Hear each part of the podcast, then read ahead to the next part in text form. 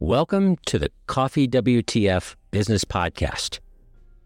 If you are a coffee enthusiast with a keen interest in the art of running a successful coffee operation, you have come to the right place. Join us as we dive into the captivating world of coffee.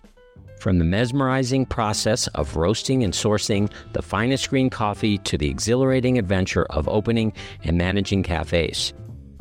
In this podcast, we not only bring you the experts of the coffee industries, but also explore the valuable insights of business moguls who ever achieve greatness across diverse industries.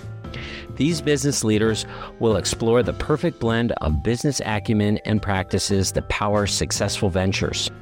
From the entrepreneurial insights to management strategies, join us as we serve up hard conversation with industry leaders, entrepreneurs, and experts all brewed to perfection for your business growth and success.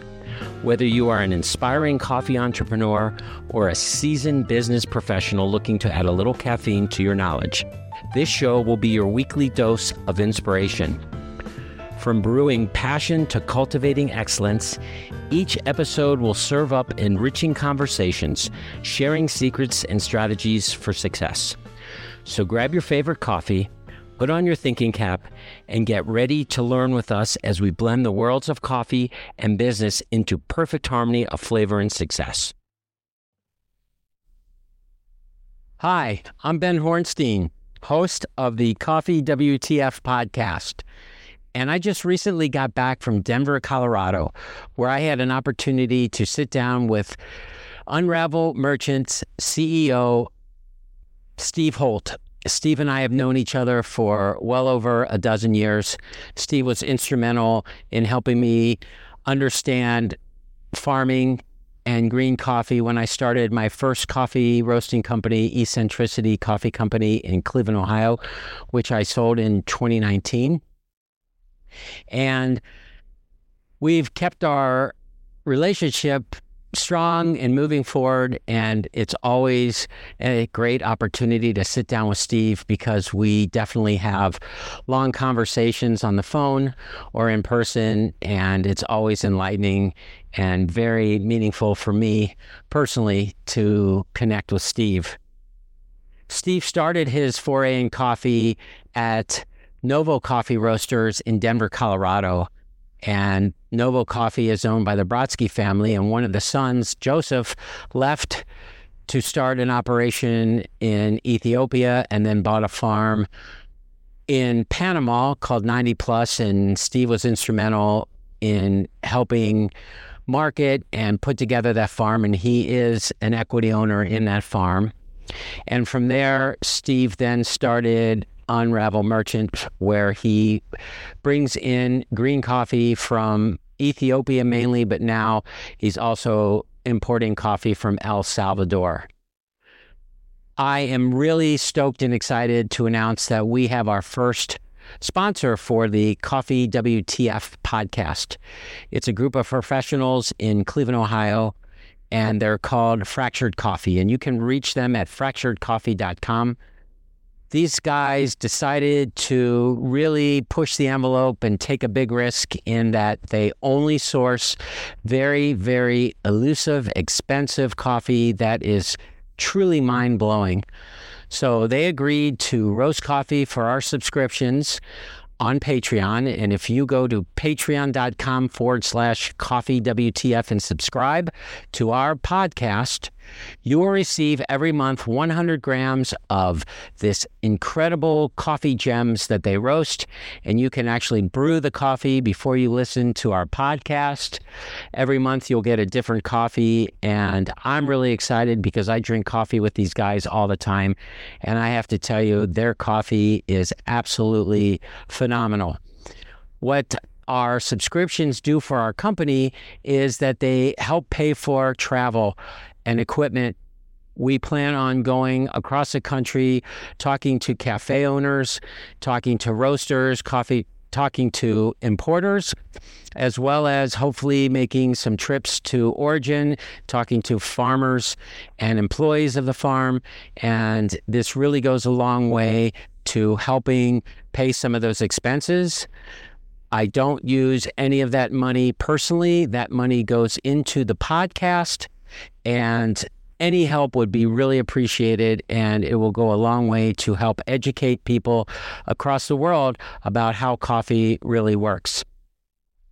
So today is episode one, part one of my interview with Stephen Holt and episode two and three will follow in the next week and the following week after that. I hope you enjoy it. Please sit down, have a really nice cup of coffee. And if you don't have really nice coffee, then go to fracturedcoffee.com or subscribe to our Patreon account at patreon.com forward slash coffee WTF. Enjoy part one of my interview with Steve Holt. All the best and be well. Well, I'm really excited because today I'm sitting down with one of my good friends, Steve Holt from Unraveled Merchants, and I haven't seen Steve in a couple of years. And Steve, welcome. It's really great to be in front of you. Yeah, this is great. It's it's good to kind of um, reconnect with you, and uh, again, our conversations always are uh, pretty deep into coffee, but it's always more than that. We always talk about life and how each, each other's doing, and I just love being like checked in with with good friends. So it's it's a pleasure to be here. Yeah, and I think we'll take this as just sitting down and discussing life and business and whatever happens today. It was very interesting because you really helped my business explode in 2013 and 14 when you were associated with 90 Plus Coffee. And uh, I kind of surprised you today and brought you some coffee from 2017 that I just recently roasted. It was a Jose Alfredo type of processing, and we both drank it and were blown away by just how good it still tasted. Yeah, you can't get any better than that. I, I think the the time at 90 plus really transformed the industry of what flavor potential could be and the ability to risk experimental fermentation to get um, uh, new taste experiences. And there was really not another, you know, uh, better farm at that time just that could do that because we were just always curious about uh, uh, expanding what the the status quo was of the specialty industry and and being part of a, a prestigious farm that is 90 plus and still is uh, has some of the best geisha in the world as that variety goes but part of that is just the plant but it really was just the team and the willingness to to to try new things um, to, to separate ourselves out. So it was just really fun because I haven't had a 90 plus coffee in many years and for that to be so well preserved and to still have all that character of that processing method and just kind of made me reflect back on the people that were involved with that with uh, Jose and Joseph and the whole farm team that were just um, uh, really the at that time just was every everyone's head was turned towards that and we're just having fun you know making coffee. And I think that was super important. And you just have to have the right environment. You have to have the great um, ability to have a sustainable operation in order to make these coffees happen. But it was pretty crazy to to smell that and taste that. Um, no age on the coffee, just expressive, and it reminded me a lot of, of being there and and actually cupping through hundreds and hundreds of coffees and just being blown away constantly. Yeah, that that's interesting. I remember when I first tasted this coffee about six months ago, I was just sitting by myself brewing a cup of this coffee, and I sat down and thought, this is amazing because it was that farm and your team that really started the progression of where fermentation processing has evolved to today. And it was really cutting edge. And I remember one of the coffees, I maybe it's, I don't remember which lot, two, 219 or whatever it was, sold for $2,300 a pound. And I remember people were absolutely stunned when somebody bought that auction coffee for that much money. But that's that was how progressive that processing was at the time. And now today, they've taken the backbones of what you created at 90 plus and they're now doing co-fermentations and we're going to talk about some of these a little bit later but it really it smacked me in the face when i tasted jose alfredo i had lot 237 I, I, think that actually was the lot that sold for that much money. I have a lot 219. I have his Peaberry coffee. And I was sitting there drinking it thinking, my God, this is this is where all these processes have evolved to. And you guys were the grandfathers of that. And I, I think that's incredibly amazing. Yeah, it was going into this. I, re- I remember when we had uh, just secured the 90 plus estate in um, Volcan, Panama. It's uh, Silla de Pando is the specific area.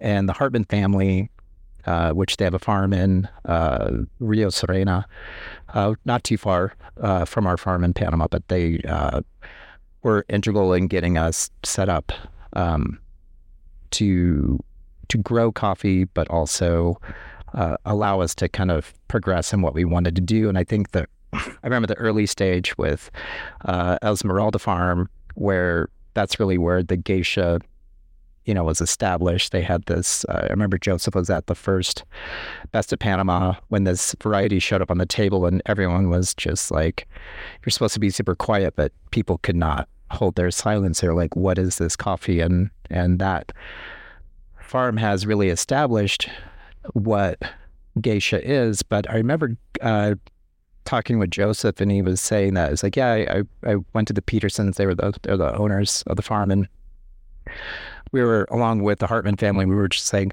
hey, is there any way that we can have this processed natural? Because back then it was just you don't do naturals. It's like it's all wash. It's the classic. They were saying, you know, it's the classic profile of Panama.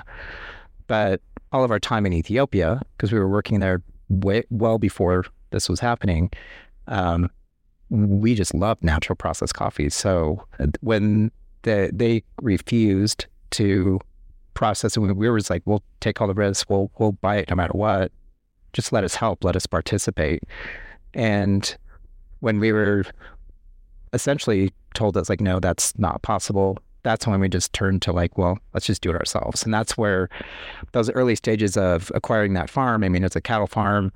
Uh, it was deforested. It was just the soil was all smashed. So we had to essentially be very patient, reforest the entire uh, estate, um, plant uh, local trees to provide more shakes. That's where coffee thrives. So we used like castor trees, were fast, rapid growing, and then doing some long term trees.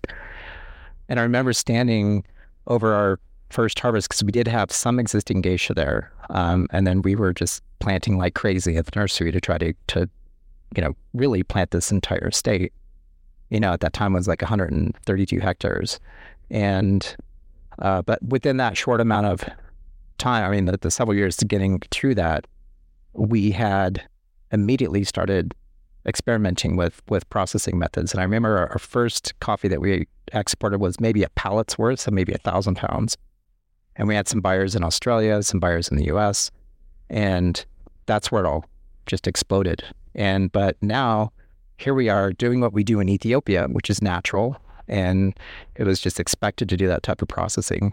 And we're bringing this to Panama and learning a lot from that because not every coffee turned out. But I would say for the most part, we had established a new trend of fermentation.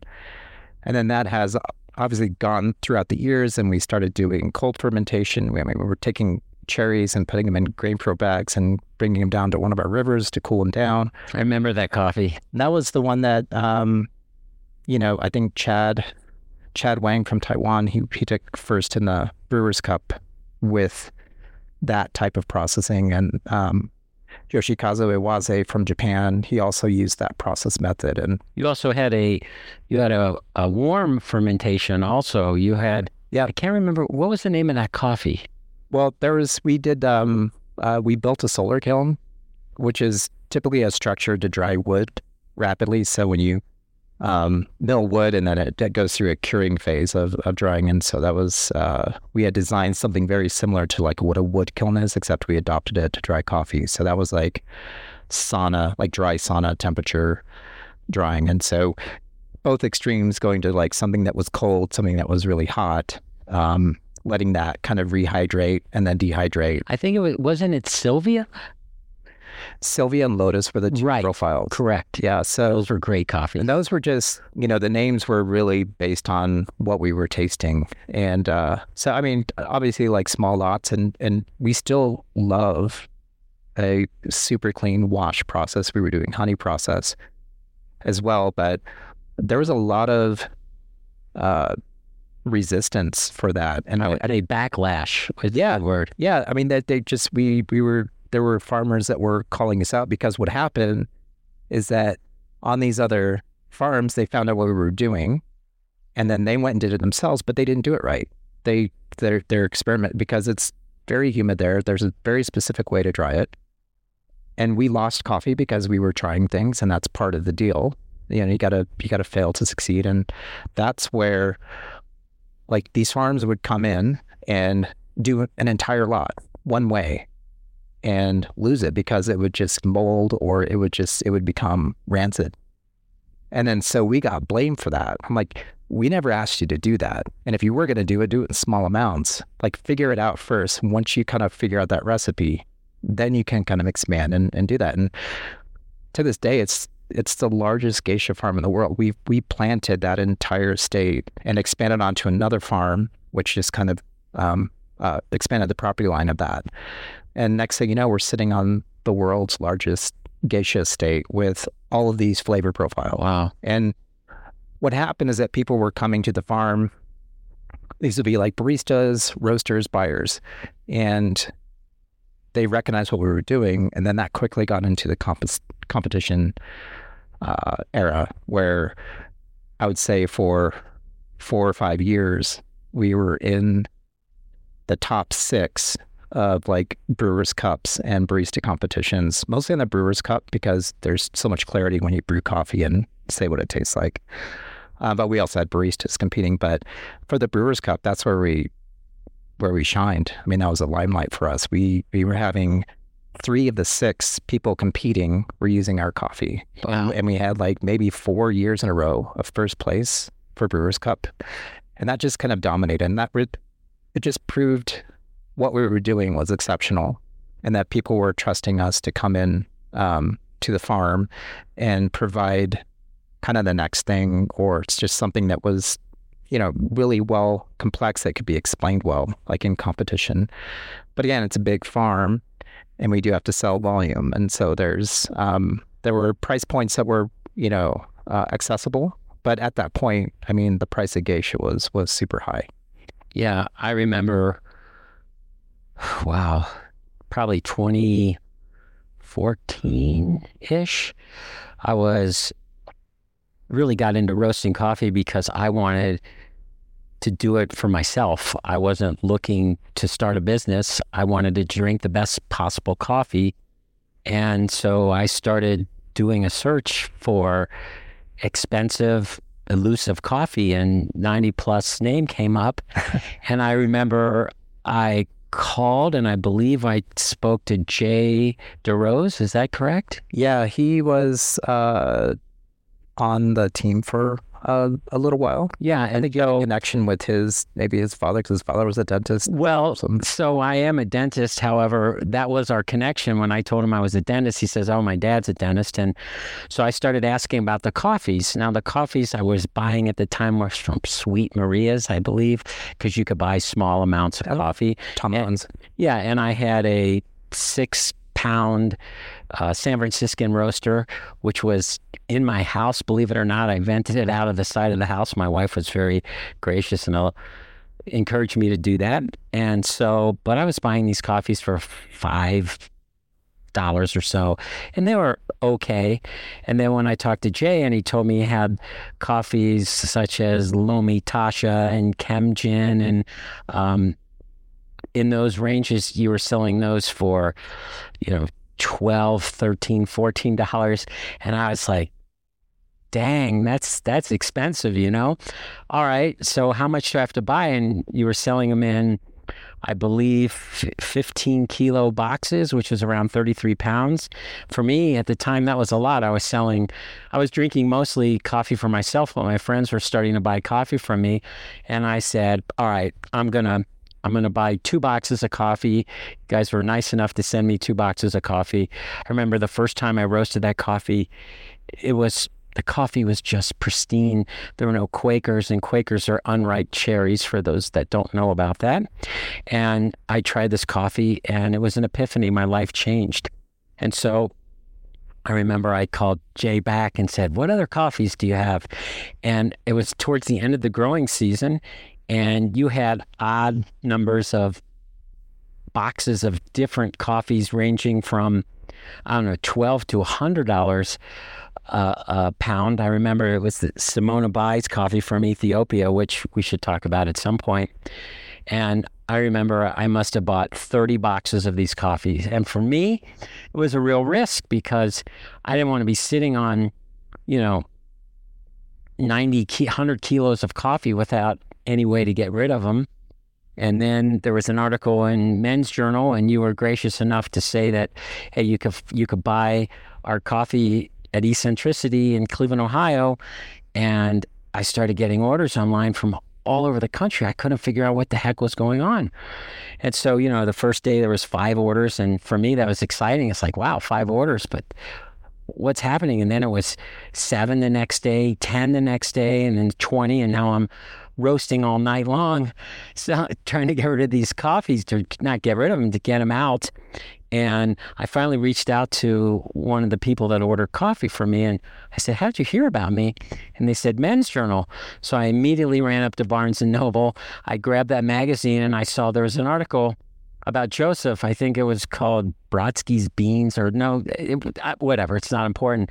And I read that article 12 times and I couldn't, I didn't see any mention of me. And I handed it to Jennifer, my wife. She immediately saw this little box. It said where to buy Brodsky's Beans. I guess that's why. Uh, that that's exactly what it said. And I was listed first, and it was like, wow, that's incredible. And from there, we got a really great reputation because we were selling your coffee. And uh, it really catapulted our business into what it became. And I want to kind of backtrack a little bit and talk a little bit about what processing coffee actually means and how that works for people who enjoy drinking coffee but really aren't sure what you mean by a natural or a wash coffee, and then there's new vernacular for the, all these different other processes. And also uh, so let's let's start there. Could you describe uh, to our listeners what what exactly does processing coffee mean and what do you mean by wash coffee versus natural coffee? Yeah so process i would say um, it's such a vague term and there's also like negative um, connotations with that. When we were saying like you know stay away from processed foods and i'm like processing is is what the word actually means. It goes through a series of steps uh, from one point to the other um, to eventually get to like a final product. And uh, but as you know in every growing coffee growing country you know like coffees are um, you know coffee is a shrub. It we have uh, it produces flowers then cherries. How long does that take to produce cherries um, it depends. It depends on a lot of things like the variety of uh, the coffee. There's maturation rates that go from um, the the flowering season, which is I'd say fairly short. It's like wonderful smell too. It's just imagine a a garden of coffee shrubs with flowering. It's like it's a very distinct um, smell and flavor. We used to dry yeah, you were you sent me some of the geisha flower, just and I brewed that, and it was like, oh my gosh, that was really cool. Yeah. So I had the, I had the cascara, which is the the peeled cherry with mucilage on it. Yep. I had the flower and the coffee seeds from the same bush. So when my friends come over, I, I take them through this process like, wow, this is the flower on the bush of the geisha tree or Bush, and we drank that, and it was like, wow, that's really interesting. Then we drank the Cascara, which is just absolutely delicious. And then I gave him the coffee, and what an experience! I don't know many people that get to experience something like that. So yeah, I appreciate that you were able to. a lot of the byproducts, I would say, are are just are, are really interesting. I'm not sure if there's like a great market for uh, coffee flower because it's it's very time consuming. You have to wait for that flower to be on its last thread before it drops to the ground, and you have to have tiny hands to kind of go in. So we did some of that in Panama.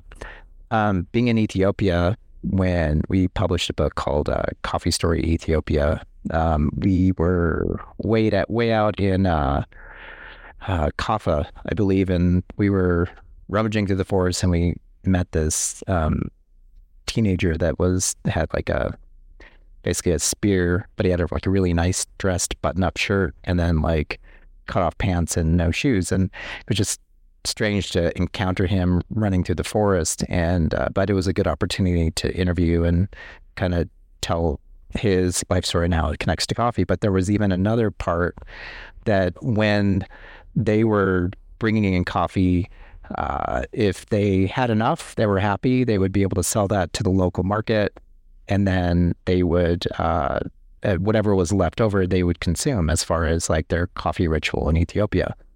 But the seasons that they didn't have it, they had to sell all their cherry. They were short. They didn't have coffee to brew for their own families. So what they would do, they would actually take the leaves and dry them out. The coffee, oh, interesting. Dry them and steep them as tea because they were so connected to the ritual. And I don't know if you know about Ethiopian coffee ceremonies, but it's like three times a day. It's you know, they Ethiopia consumes 40% of the coffee that they produce. So it's the highest, you know, consumption and relevance of what they have to export. And a lot of the coffees that they do brew for themselves are like below grade, meaning that they're just kind of what's left over. So it was really interesting to see how they utilize the plant. All right, so I threw you totally off. Wow. Yeah. So let's go back. But but so but part of that too is like the entire process of of what you get from a harvest, um, what we know as consumers is just the coffee. And so, uh, outside of all the byproducts, that cherry is, uh, you can relate it to the wine industry. Uh, there's varieties in grapes. And when people make wine, they uh, really try to focus on that variety. There's the climate that it's brought into as well. And so, part of that, um, is the complexity of what you're tasting as a coffee has many factors from terroir to the humidity, the moisture, the soil type, um, everything that is required to grow that coffee. But once you pick that cherry, um, so it goes from like a green, uh, essentially a green cherry, unripe, um, to its maturation, which is just the time to pick the cherry. And there's some tools to like a uh, uh, um, measuring its Brix, so the sugar um, content, there's a right time to pick that cherry. And then if you don't pick it, then it becomes overripe. Um, and then that's where you kind of get into some issues. If you pick it too early, it's it's just not mature enough, and it becomes, you know, just really something that's undesirable um, to roast and drink. So that just that looking for that ripe cherry, you pick it, and that's the time when you decide what to do with it. And so there's many methods like you would find in again like the wine industry it's like they harvest their grapes there's a very specific time to harvest that and then they decide what they want to do with that. So for us when we say like a wash process uh, this goes through a process where that cherry is picked it's brought to a what we call a wet mill. Uh, it goes through a pulping phase and so uh, cherries get loaded into a pulper. Um, that just kind of peels off that skin that uh, and, and, a lot of that mucilage that's on there. Just like how does it do that?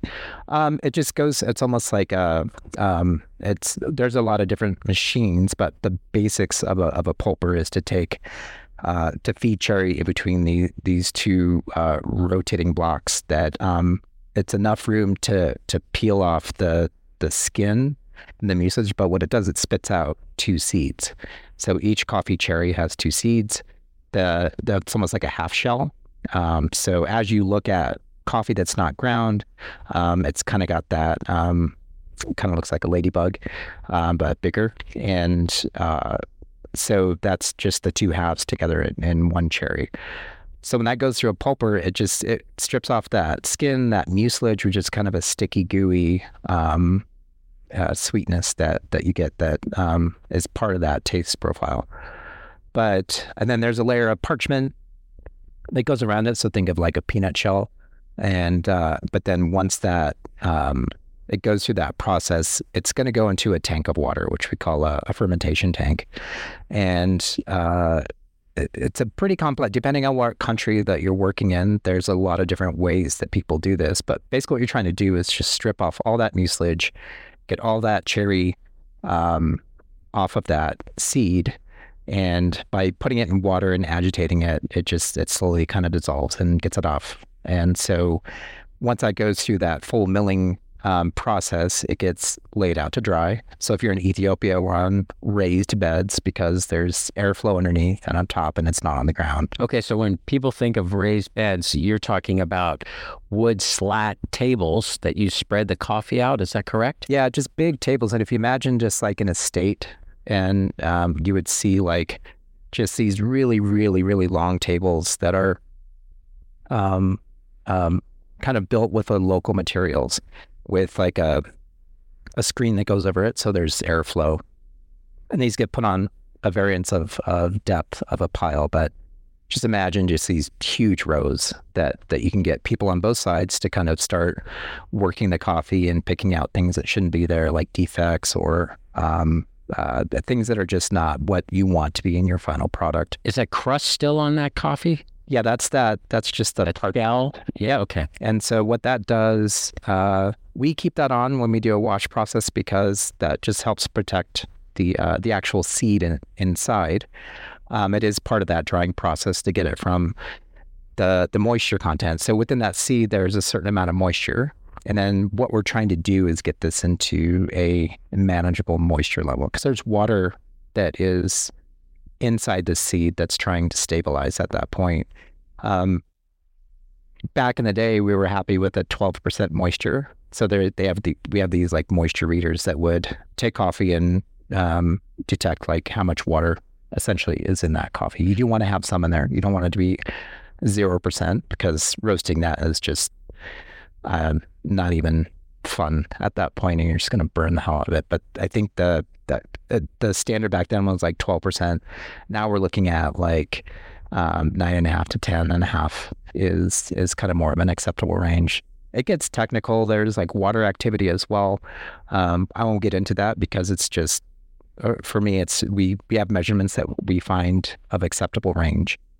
So this wash process, coffee going through this stage, we're just there's all these steps of measure to get this to where we want. Once that coffee has established its natural moisture content, and that's just over days of drying on these beds. Then they go to a warehouse to rest. All right, I have a real, one real quick question. So, what happens if it rains? Those get covered. I see. Yeah, there's tarps to cover that, um, and that does happen. Um, the uh, with both a natural and a wash. Um, washed is a, a very laborious part of coffee. It's it's crazy how people value that because there's more labor hours going into a wash than as a natural. Oh, that's interesting. Because it's going through this whole process uh, and, and even just getting um, a permit for a wet mill, let's say in Ethiopia, is challenging. It's expensive. Um, you have to have all this equipment. You have to have these big uh, wet tanks. You got to get draw water uh, from a local source. And so, uh, and people are like, well, why would you do a wash? So, well, it, the wash is like it creates a taste profile. So much like you'd see like a white wine, you know, you're going to get something that's floral, crisp, vibrant. Um, a lot of the the notes that you know we can go over per profile. Um, and the reason why people do that is because it's you get really good consistency with the wash. You can kind of figure out which seeds actually had the right amount of maturation. Uh, the ones that don't have a lot of nutrients float to the top, and those get skimmed off. Um, so for people who are farmers who are trying to, uh, you know, producers and exporters trying to sell coffee, you know, they're they're producing a very consistent coffee. So when roasters get it, they're like, yeah, no worries. It's just like the coffee is very consistent. It's all roasting the same. We don't have these you know, uh, coffees that are like um, malnourished and the ones that are like overripe or underripe. So you're just you're just kind of refining that to get to like consistent clean product. Um, that's why the majority of people do washed. Yeah, I, I found it. No, Yeah, well, it's easier to roast too. that too.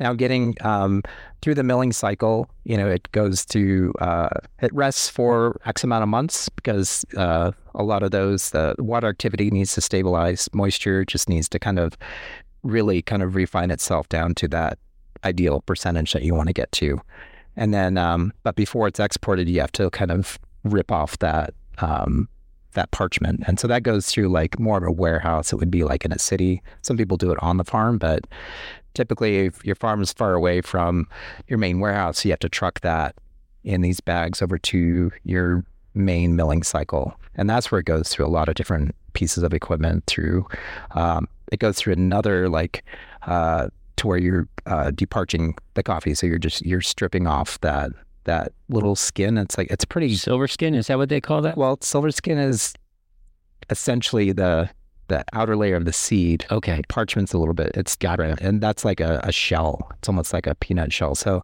that's easier to kind of strip off. But that's when you start seeing the actual seed that you're getting ready to to ship to roasters. Um, it goes through. Uh, uh, some warehouses have a color sorter. And so, like, there's different color hues to each seed. And so, if you want to separate those out, the ones that are lighter can get discarded, and the ones that are too dark, if there's any that are like infected by like a like a bug bite or defects, there's a whole like series of defects which uh, very important, but probably not as exciting to consumers. But I guess the point is that the labor that goes into producing coffee is pretty insane, especially when everything's handpicked, like you would see in Ethiopia. Uh, Brazil, they do have machines that do this. Um, but I think part of that is really the importance of all the work that gets put into this to create a taste. So if you're on a wine, if you're on a, a wine estate, you know, a vineyard, then they're getting these varieties that come in, they're fermenting, they're making their wine, and then you have a classification of a wine. So if it's like a, a Sauvignon Blanc or it's a Chardonnay, they all have just different characteristics, and it's the same thing with coffee. So like I always related the the wash coffees to like a um, like like a white wine um, or a rosé or something like that. That's like floral and citric and like um, depending on the variety, depending on the country where you're growing it, that's like we have great options of coffee.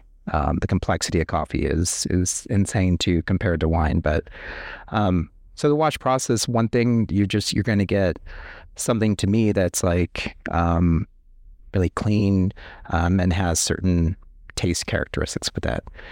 Now flipping to natural, um, much easier because all you're doing is harvesting the cherry. You bring it in uh, to the same beds, the style of beds. Let's say, let's just use Ethiopia as an example. Those cherries just get laid out on the beds, and so it's kind of like taking grapes making them into raisins. It's it's that um, process where cherries hit the bed, uh, they get manicured. So a lot of farmers will, as those are drying through the drying phase, um, that mucilage inside of the cherry is being absorbed into past the parchment into the seed. And what you're the main difference of that is that you're getting really fruity characteristics of coffee. And so for me, that's a totally different style. That's like a Cabernet. That's a Syrah. That's like a you know just uh something that's like more on the red and purple fruits. And um, so you're not having to use water, so the labor goes like way down. The thing with that though is that you have to be really particular about the cherries that hit those beds because it's hard to tell when you're just taking a cherry and putting on a bed. You're not floating them. You don't get that opportunity to kind of start getting these coffees to to be as consistent.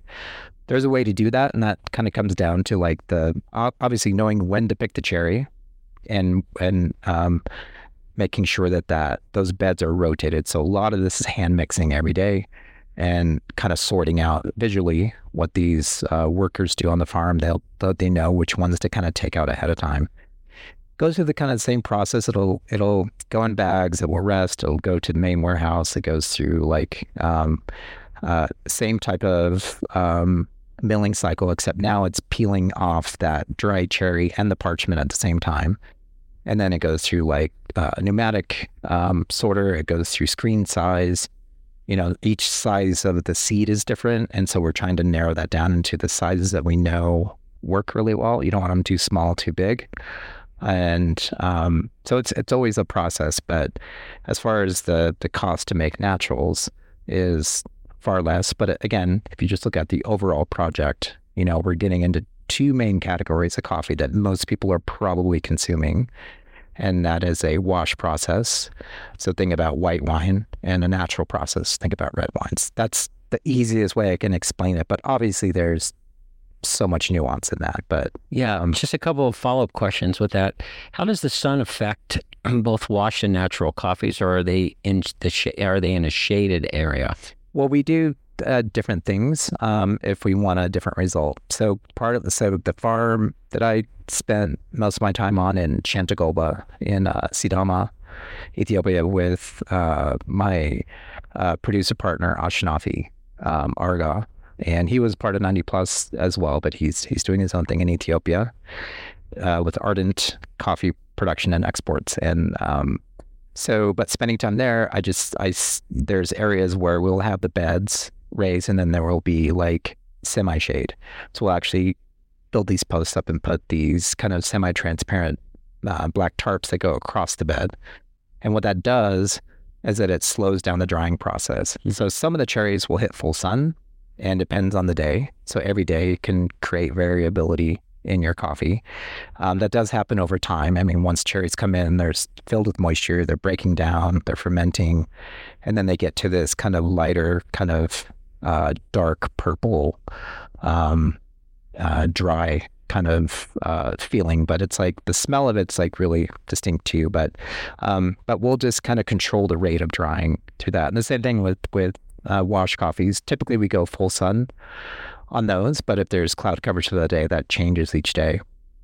Um, some do go into shade at that final stage, just if we want to slow down the drying process. If it's say you get, you know, f- five to six days of like really, really hot um, weather, really intense sun, those can maybe dry too fast, and uh, and that there's a just a, a, a certain amount of time that you want to kind of dry coffee. You don't want to go too fast. You don't want to go too long. But what we've also found out is that you can slow down that that fermentation process by providing shade, and we get really incredible results from that too. So there's it just kind of depends on it's an art form. It sounds like it is, and you have to know. Imagine this. I mean, you're let's, let's we'll go back to Chantigolba.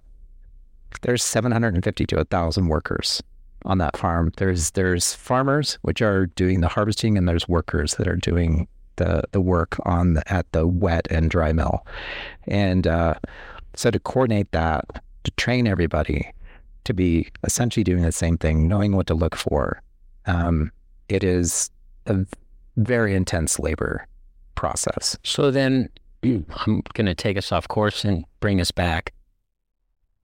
You know, one of the things that I always hear from people, uh, whether they're my friends and or end users who are buying coffee from me is why is coffee so expensive? And my mind just goes to really dark places when people say stuff like that. People don't realize how laborious it is to get that coffee into your cup. And, you know, I have friends who will buy $100 bottles of wine and or $100 bottles of bourbon or whiskey and they don't bat an eye. But if you know they're faced with buying a 40 to 80 dollar bag of coffee which will yield 30 cups which really ends up being two dollars a cup you go to the buckses for 450 you get this consistently dark roasted awful coffee in my opinion and they don't bat an eye spending that and they have to put milk and cream and taste just to doctor up the coffee just so they could drink it. When in fact, we're talking about specialty coffee, which I believe makes up about 5% of all coffee production. Well, why, how, how, as coffee professionals, how do we get the message out that coffee is really not that expensive? Well, the problem, if you look at the history of coffee, um, we did this to ourselves. I mean, we trained people that coffee is a commodity and the race to the bottom never wins. So, but at that time, let's say like, uh, it's weird because like the very first coffee that was consumed was really expensive because you couldn't even get it. And that's the, I believe some of the first cafes were in Yemen. Yes, it was 17, in 17, approximately 1770. Mm-hmm. It cost $17 in money back in the 1770s to get one pound of coffee. Right. And, you know, I don't know what that is in today's dollars, but it certainly is going to be in the hundreds of dollars. So, Yeah, we went like to to where it was scarce and precious, and it was essentially available to the the wealthy, um, because there wasn't that much around until this like became a, you know, a, it's a very dark history. I mean, uh, slavery being the bigger point of it. Uh, it goes super dark, and it, as far as just what we did in order to create this product for consumption and then getting into like you know the uh, uh, 20s through let's say like the 60s and, and 70s just being this mass commodity product that would just be like you know imported in you know container loads container loads roasted on these massive roasters trying to figure out how it would make it super easy to consume this. And then so the bigger part of this was just the price. I mean, the price in coffees in, you know, Brazil, which is the largest producing country, you know, going from, you know, Brazil and Colombia and then surprising enough, Vietnam being up there too with a different type of coffee uh, called uh, Robusta, lower elevation coffees. But it was just that race to the bottom to get something cheap that would make it very easy for people to consume. And so if you think about our parents, you know, them growing up in that that time where there's like instant coffee and if you, it's if you just Google like um it's kind of funny if, if you're just googling like 50s and 60s coffee commercials. oh, yeah. Just do that and have fun because it's like it's not only is it like sexist, but it's like it's uh it's just you see that it's all about um you, you know just uh, taking a product that's shit to begin with and and trying to make it easy to consume and you know uh husbands would blame their housewives for like making really bad coffee until they got instant coffee and and all these these things. And even before that like uh it was like you had to roast your own coffee um, I forgot the, the time period of that, but that's when you'd get these bigger companies that would roast it and then bring it to the grocery store. And then all you have to do is brew it like with like fresh perk or, or whatever um, back then. And then, um, you know, just some of the commercials saying it's mountain grown. It's like, well, no shit. It's a, you know, that's where coffee grows. But it was selling this to the consumer in that industrial age, that consumer age. It was just really, the goal was to like, not think about it and just make it easy so you would feel great when you consume the coffee. It gets you on your day and that kind of thing. Flavor wasn't even really a thing because, you know, it's all relevant to the area that you were in. And uh, it'd be amazing to taste coffee that might have been like preserved back then to to roast it and um, taste it. But there's a there's a great podcast uh, from Filter Stories that um, James Harper that's like uh, love listening to him, but he goes through the entire history of coffee. So a lot of what I'm talking about is some just kind of highlighting some of the things that that Mhm. I've learned to that. But but I grew up. My first experience with coffee was Peet's Coffee, and the reason why I liked it because I was you know back in the late '90s I was early in you know doing web development and learning about e-commerce even back then you know when when purchasing products on the internet was just like very foreign and new. But one of my friends told me about Peet's coffee because they went out there and uh, you know just on on the west coast. And um and then I was able to buy it online. I was like of course I'm going to do that because I I just wanted to have a good story to tell.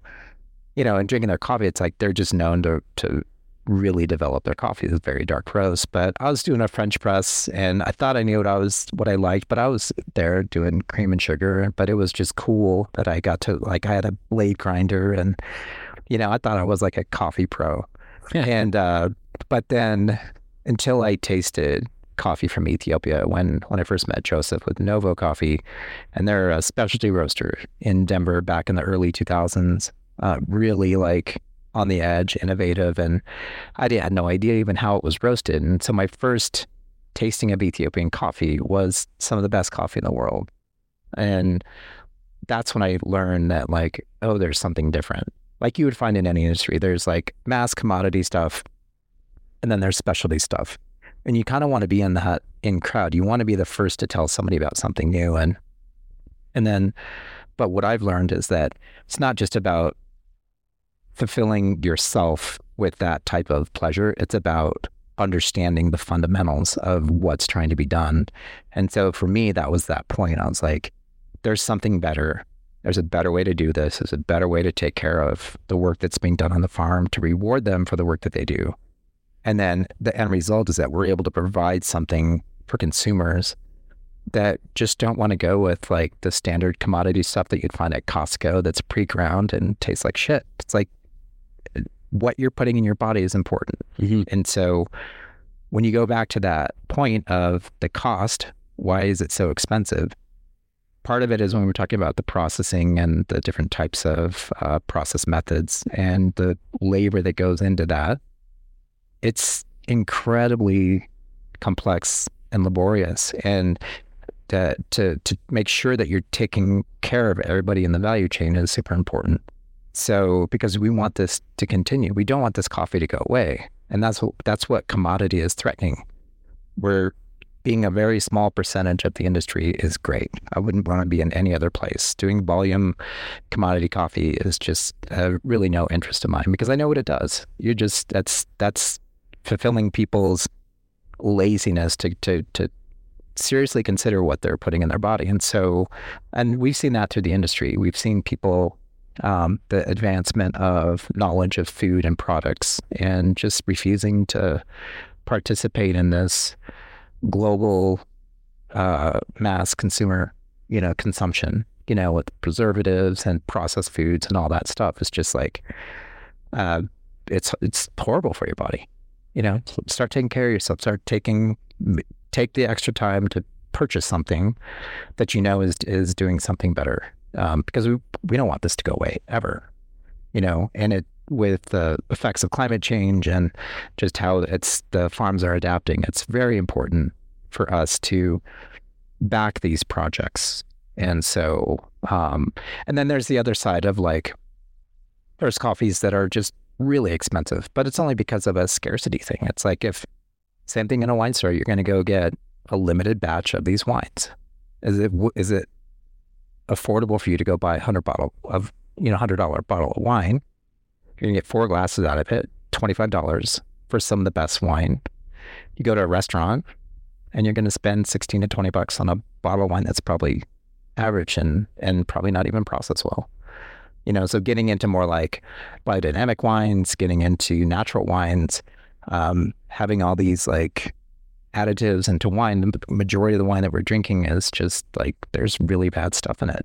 And so for me, that's kind of where specialty coffee comes in. It's like it's worth us to handpick every cherry to go through this process to make sure that it's actually um, sustainable and not only sustainable, but um, there's reinvestment back into that for growth and to making sure that everyone's being taken care of, getting into the hands of roasters, making sure people are roasting coffee uh, properly. There's education on how to brew coffee at home, but go buy a hundred dollar bag of coffee that's you know uh, 250 grams or you know just like a, a 10 to 12 ounce bag of coffee.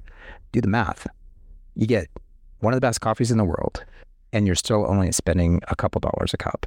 Hey, I'm I'm right at camp. Absolutely, but I we're not. Coffee should be we should be charging way more for the coffee, especially for those hands that touch the coffee down the line. Those people need to be paid fairly. And, you know, when you're buying commodity coffee for $2.50 a pound, those those farmers are making diddly squat. You know, a Nicaraguan farmer with a couple hectares of, of land, which is not that much, is producing a thousand or two thousand pounds of cherries. They're they're they're getting paid four thousand dollars for a whole year's worth of of of work, and their kids aren't going to go into a business like that. They're going to want to leave and go into the city and get a, a, a better job. I think we, in specialty coffee, we've definitely done a better job of making sure that the farmers are being paid so that the kids on those farms want to carry the legacy forward. And you know, you you hear stories about people you've never heard before winning these Cup of Excellence uh, uh, tournaments, if you will, and it's nothing more than submitting your coffee and having it graded and scored. And if if you do well, you become known and you're set. So I'm I'm definitely definitely right in line with with what you're you're talking about, and I, I appreciate your perspective. Part of that too, just to add on to that, uh, like a what's kind of being done about this like it's like that's great. You can produce great coffee. You can bring it in. You can do that. But there is more work that i want to let people know about and that does come down to one project that i'm currently involved in with uh, one of my uh, roaster clients that i'm uh, we're producing and selling coffee to in ethiopia. They're called bellwether. And uh, gotten to know them uh, quite well. They actually build these um, very sustainable electric zero emission roasting machines to allow cafes to be involved in green coffee purchasing to where they don't have to, you know, buy coffee from another roaster. And these these you could be this plug and play type of roaster in a cafe that they kind of do all the work and all you got to do is just select the profile you want and you push a button you walk away. It's like a brilliant concept but part of their business is they're also trying to be make a difference in how they're sourcing their green coffee. And so the program that we're involved with Bellwether right now, so right now they're working with us at our Shantagolpa site in Sidama. And besides just like sourcing coffee, like every you know importer does, um, they wanted to make sure that the people on the farm were being paid what they deserved. And so they've uh, developed this program called Living Income Price. It used to be called uh, Verified Living Income, and they've changed a couple of things. But their first case study, I believe it was in Colombia. So the lady named Grayson, that's um, their head of sustainability, um, started talking to all the workers and the farmers about what's the cost of living? What does it cost you to have your job here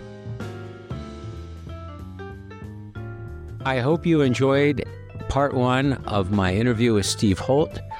Episode two will continue with the living income price model in Ethiopia and a lot more. So, have a great week and all the best.